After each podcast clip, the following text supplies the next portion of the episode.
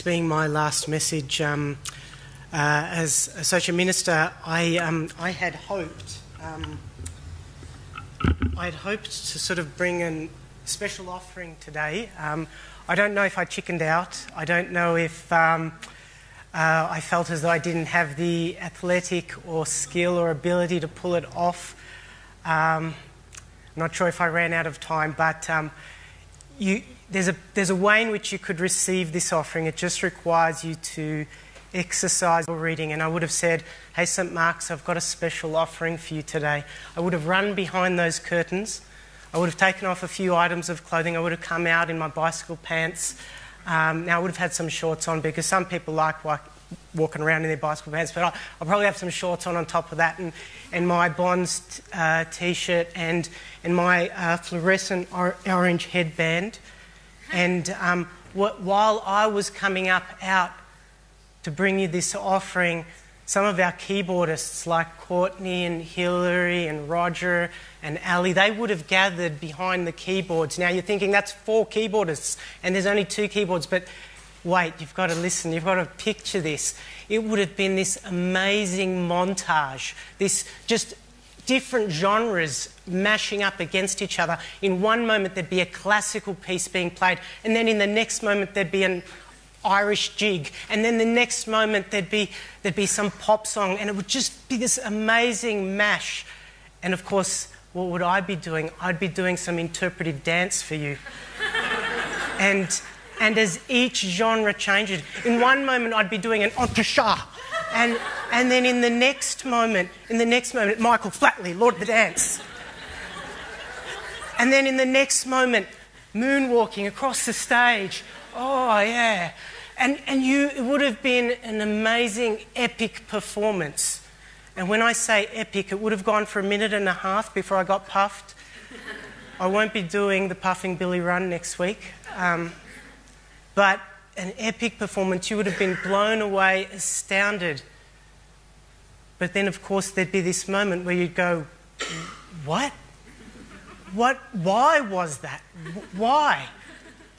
And of course, I just, I just walk off the stage silently, and then Jim would come and bring us our reading today.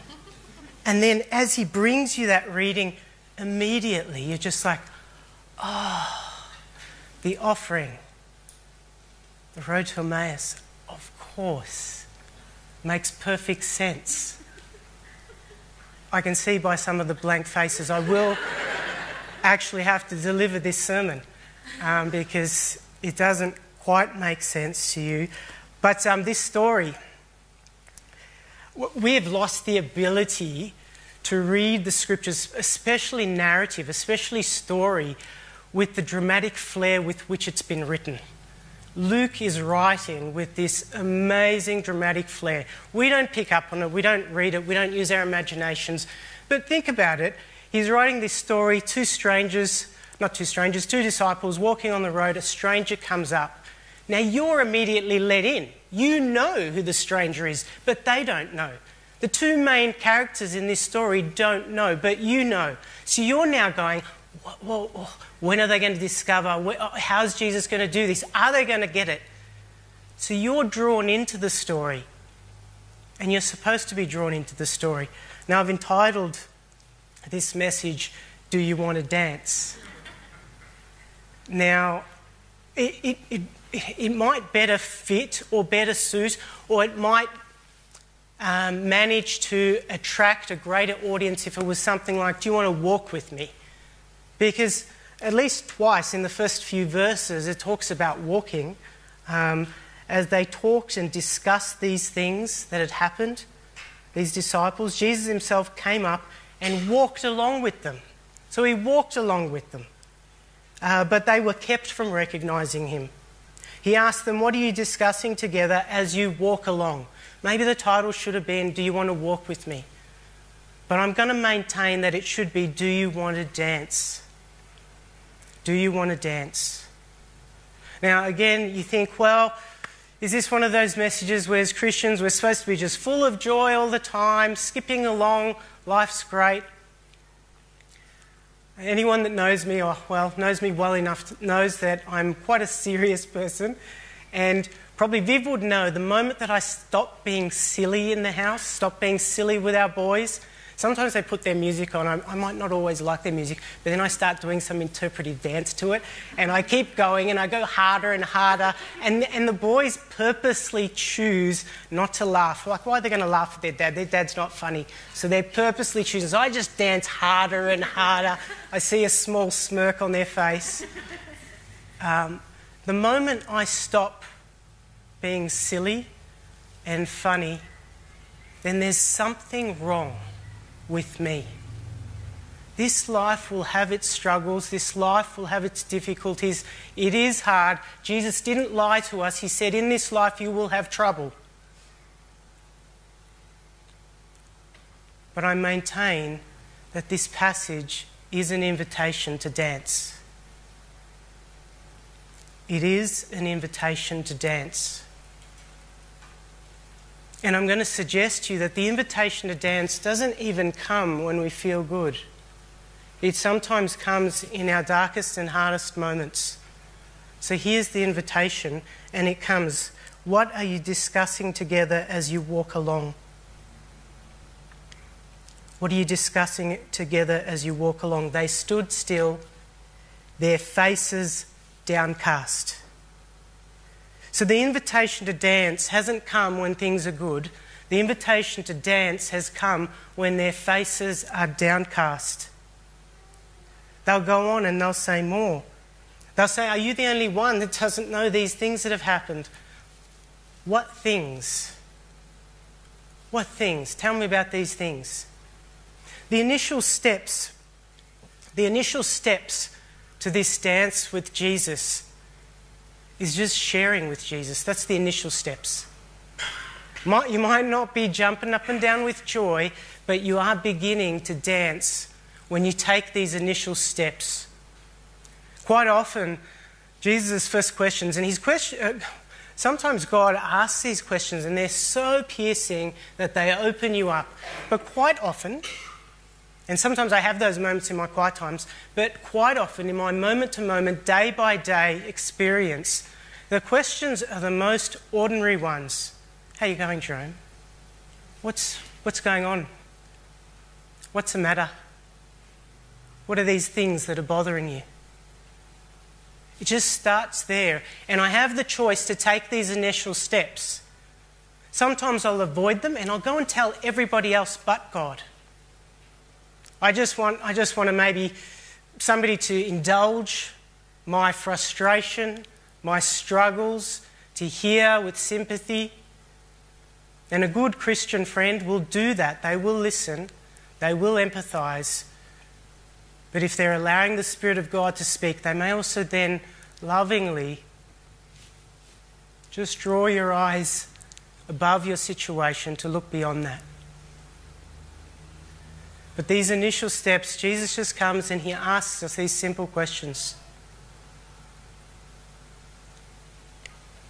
And in these simple questions, as we start to answer, we're going to be tempted not to answer, especially if it's to God.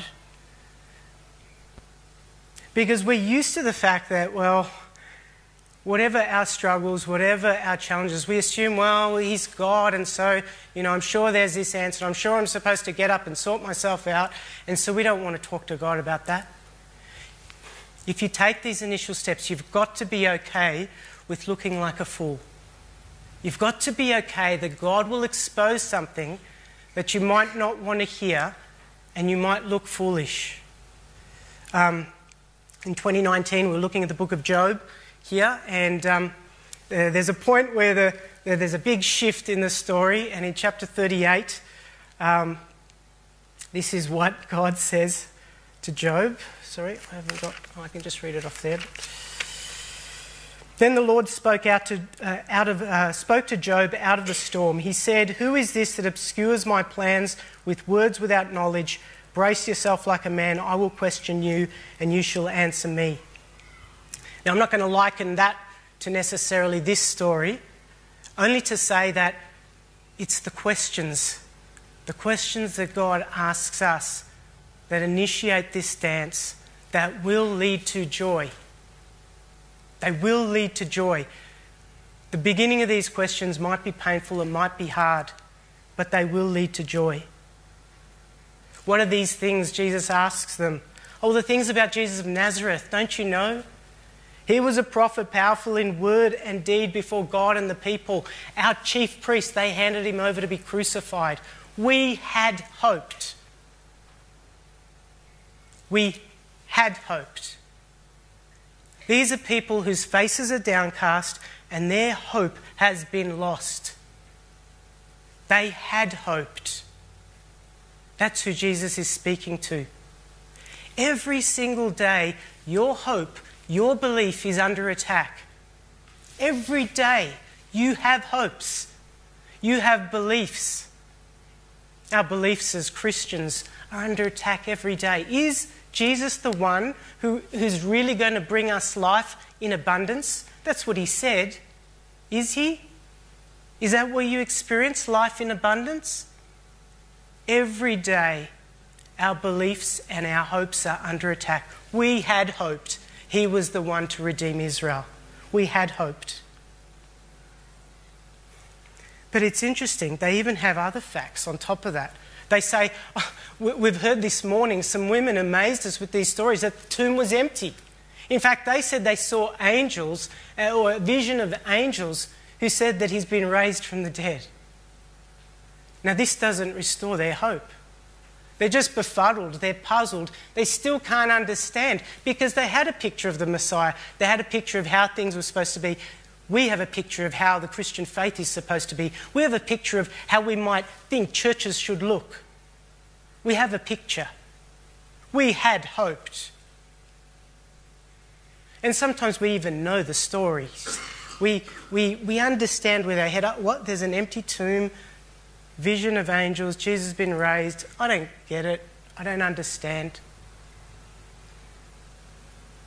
But if we engage in this stance, if we take these initial steps and we just start sharing with Jesus, we move on to the next step. These are the progressive steps. So you've had the initial steps of sharing with Jesus. The progressive steps is now to let Jesus lead. Let him take the lead. You've shared, now let him have a chance to speak. How foolish you are, and how slow to believe all the prophets have spoken. Did not the Messiah have to suffer these things and then enter his glory?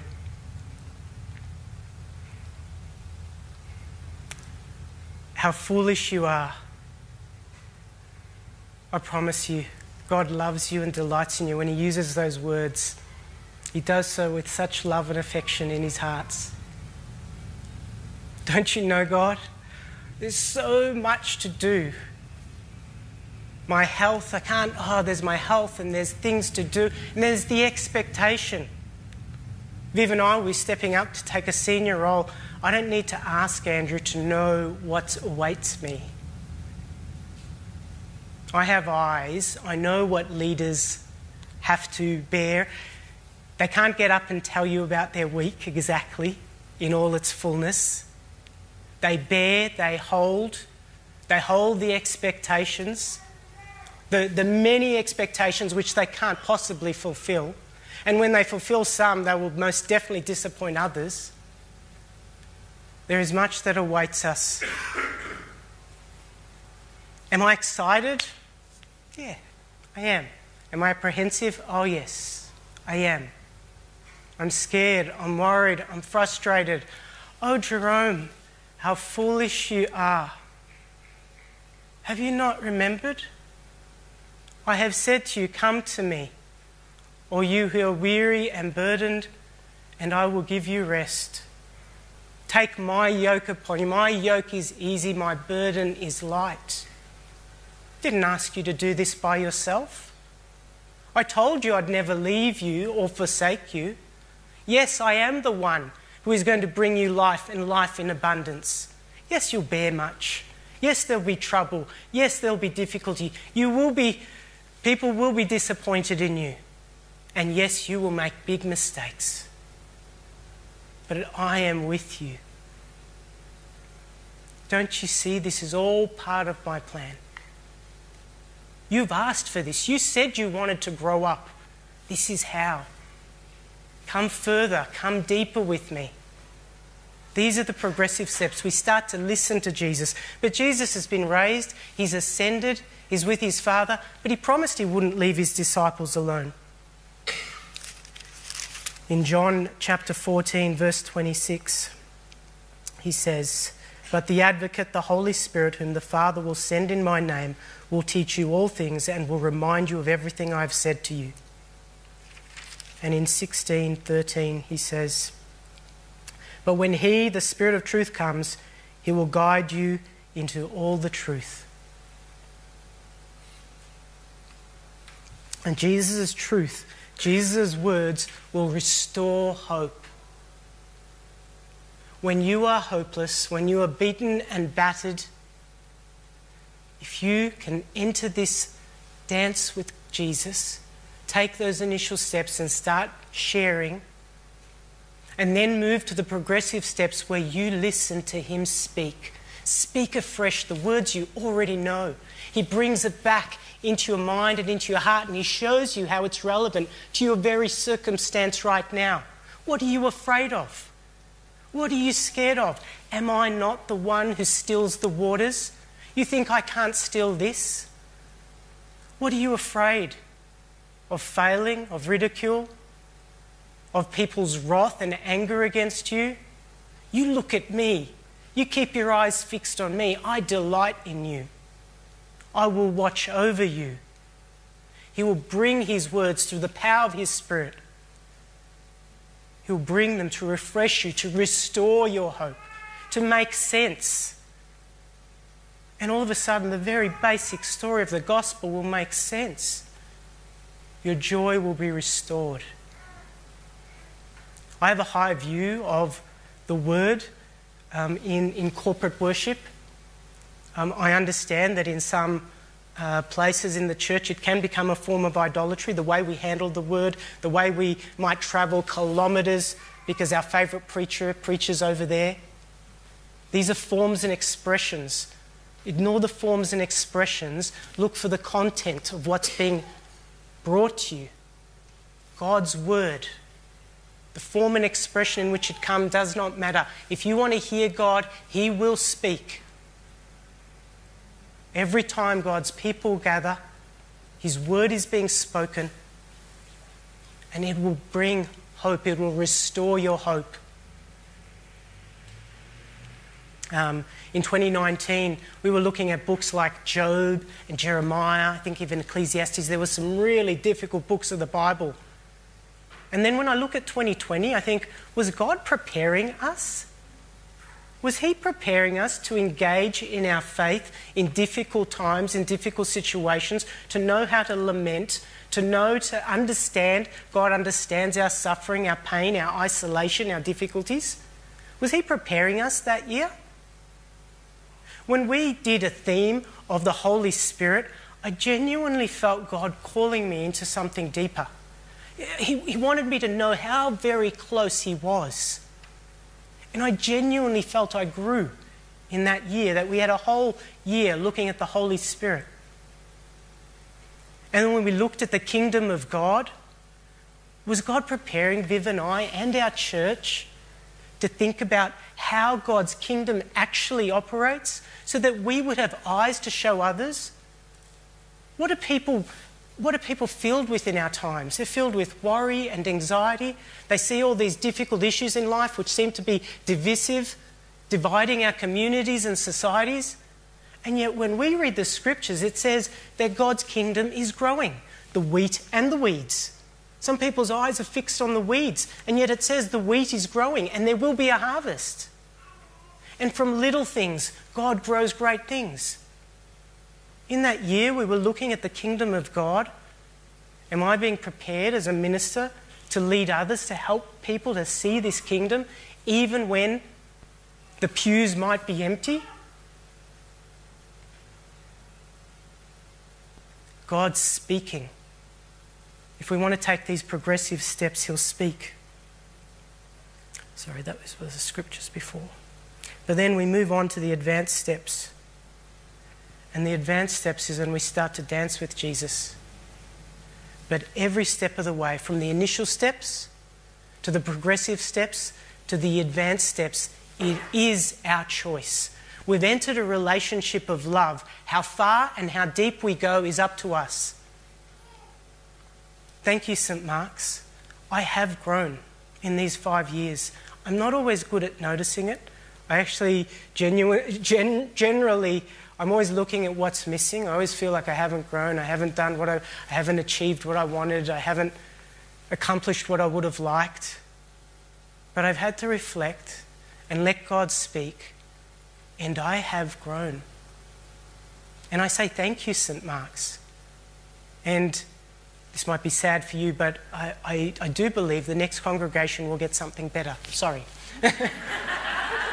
um, but that is thanks to you. This has been the context in which God cho- chose to grow me up. But I had to dance. I had to make decisions to go further and deeper. And all along the way, I didn't know I was taking them because most of the time I felt like I was failing. I wasn't sure is this working? Is ministry working? Am I doing what I'm supposed to be doing? Are people disappointed? I wasn't sure. All I knew was that God was calling me to go deeper and further with Him. And when you do choose to go deeper and further with Him, your vocation becomes clearer and clearer. I would never have wanted to be a senior minister. I would have been happy being an associate for a much longer time. But if you do go deeper and further, your vocation and your sphere of influence will increase. And some of you might go, well, maybe I won't go deeper and further. but this is why the title is Do You Want to Dance? Because God's ultimate purpose is to set your feet a dancing, to fill your heart with joy, to give you fullness of life. This is His desire. The path is difficult, there will be obstacles, and there'll be greater opposition if you take this journey.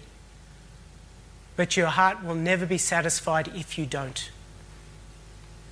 And I have experienced that. I've been one of the most, un- most reluctant Christians and reluctant Christian ministers. I have fought every step of the way to stay back as much as I can. Because I know what awaits. But I fail to understand the invitation. It is to dance.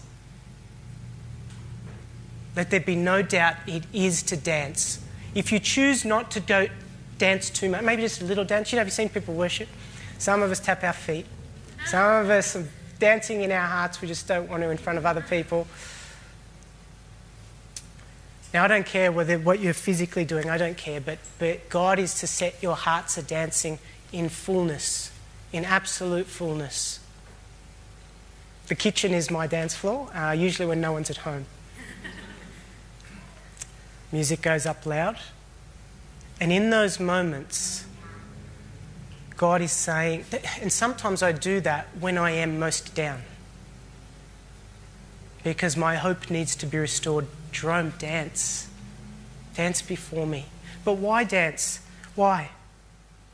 He explains to them that this was supposed to happen. This was all part of God's plan. But this is, this is the part where I say it is actually up to you. It is your choice. And God wants you to know it's your choice each step of the way. How far, how deep you go, that's up to you. As they approached the village to which they were going, Jesus continued on as if he were going further. The Greek almost, it's almost like he pretended. And I think when I hear that, I'm like, ugh, that sounds a bit deceptive of God. Does God, does God deceive people? He pretended as if he was going a bit further, just checking to see if he'll get an invite. He pretended, he acted as if. I think it's important when God relates to us, He may know our hearts. See, I know that Jesus already knows their hearts are burning. He knows that when He was speaking to them, their hearts were burning. But I think it's important for God to let us know that it is our choosing still. So Jesus acts as if he's still going, and They urge him strongly, Stay with us, for it is nearly evening, the day is almost over. So he went in to stay with them. They invited him in. We have to invite him into our hearts every step of the moment. That choice is up to us, but we will never be satisfied. And so you can live in this world facing your troubles and struggles, but without the fullness of heart that God wants to give you. Or you could face those struggles and tribulations, and they may even be worse, but your heart will be full. You won't feel like, oh, I haven't seen the Leaning Tower of Pisa, but when the new heavens and the new earth come, it won't matter how much travel you have done. It won't matter whether you've achieved the Australian dream, as Andrew spoke about. Those things won't matter. Your heart will be full. When he was at the table with them, he took bread. He stood on the table. He proceeded to do a triple backflip and landed it without even knocking anything over. Then their eyes were opened and they recognized him. And he disappeared. Oh, sorry, I was reading from the JD translation. Um, when he was at the table with them, he took bread, gave thanks, broke it, and be- began to give it to them. Then their eyes were opened and they recognized him. That was his signature move. Not the triple backflip, the breaking of the bread. That was his signature move. They had seen that. They'd seen that before. And their hearts had already been burning. You can only see as far as you believe. Their eyes were kept from recognizing him the scriptures tell us that. They tell us that with a few um, resurrection stories. Their eyes were kept from recognizing him. His glorified body might have been harder to perceive or understand. But I think there's also something else. We can only see as far as we can believe. They had hoped that Jesus was the Messiah. When Jesus restored their hope, it became possible again that this person who was crucified could still be their Messiah, the one who came to save. When their hope and their belief was restored, they could see. God wants us to see further so that we will go further. We gather together to be built up. We gather together to have our hope renewed, restored, so that we can see further. Because then what happened? They got up and returned at once. And I'm sure they were dancing. Henri Nouwen, he said, The world says when you were young, you were, de- uh, you were dependent. You could not go where you wanted. But when you grow old, you will be able to make your own decisions, go your own way, and control your own destiny. But Jesus has a different vision of maturity. It is the ability and willingness to be led where you would rather not go. If you really want to grow up, sometimes you will go places where you do not want to go. Why would you choose that? Because it's an invitation to dance, I promise you. I was thinking, what word then would I, you know, if I were to finish, what word is it that would help you to see that it is an invitation to dance.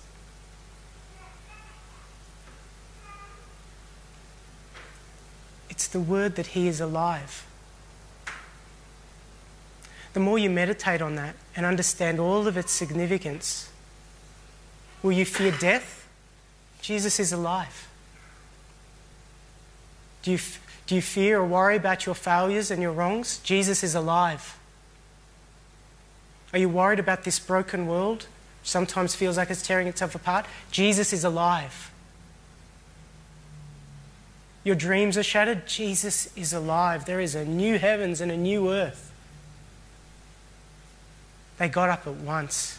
They couldn't wait to bear witness. And there was going to be more in store for them more difficulties, more troubles, but they would be dancing their way into the gates and through the gates of heaven. Thank you, St. Mark's, for journeying with me, enabling me to dance, giving me the opportunity to. Um, thank you for helping me to grow up. my word to you is for you to continue to grow up too. Go deeper, go further. He's inviting you to dance with Him. I know we all step aside at times. I know that we all don't go as far as we ought. But at every moment, He gives you a new opportunity. There was a thief on a cross, and you're thinking he's at the end of his life. Even then, there's an opportunity to bear witness. His story is there in the scriptures now of what that thief did. Bore witness. Lord God, thank you. Thank you for the invitation to dance. Set our feet a dancing for you, for your glory, and for our joy. Amen.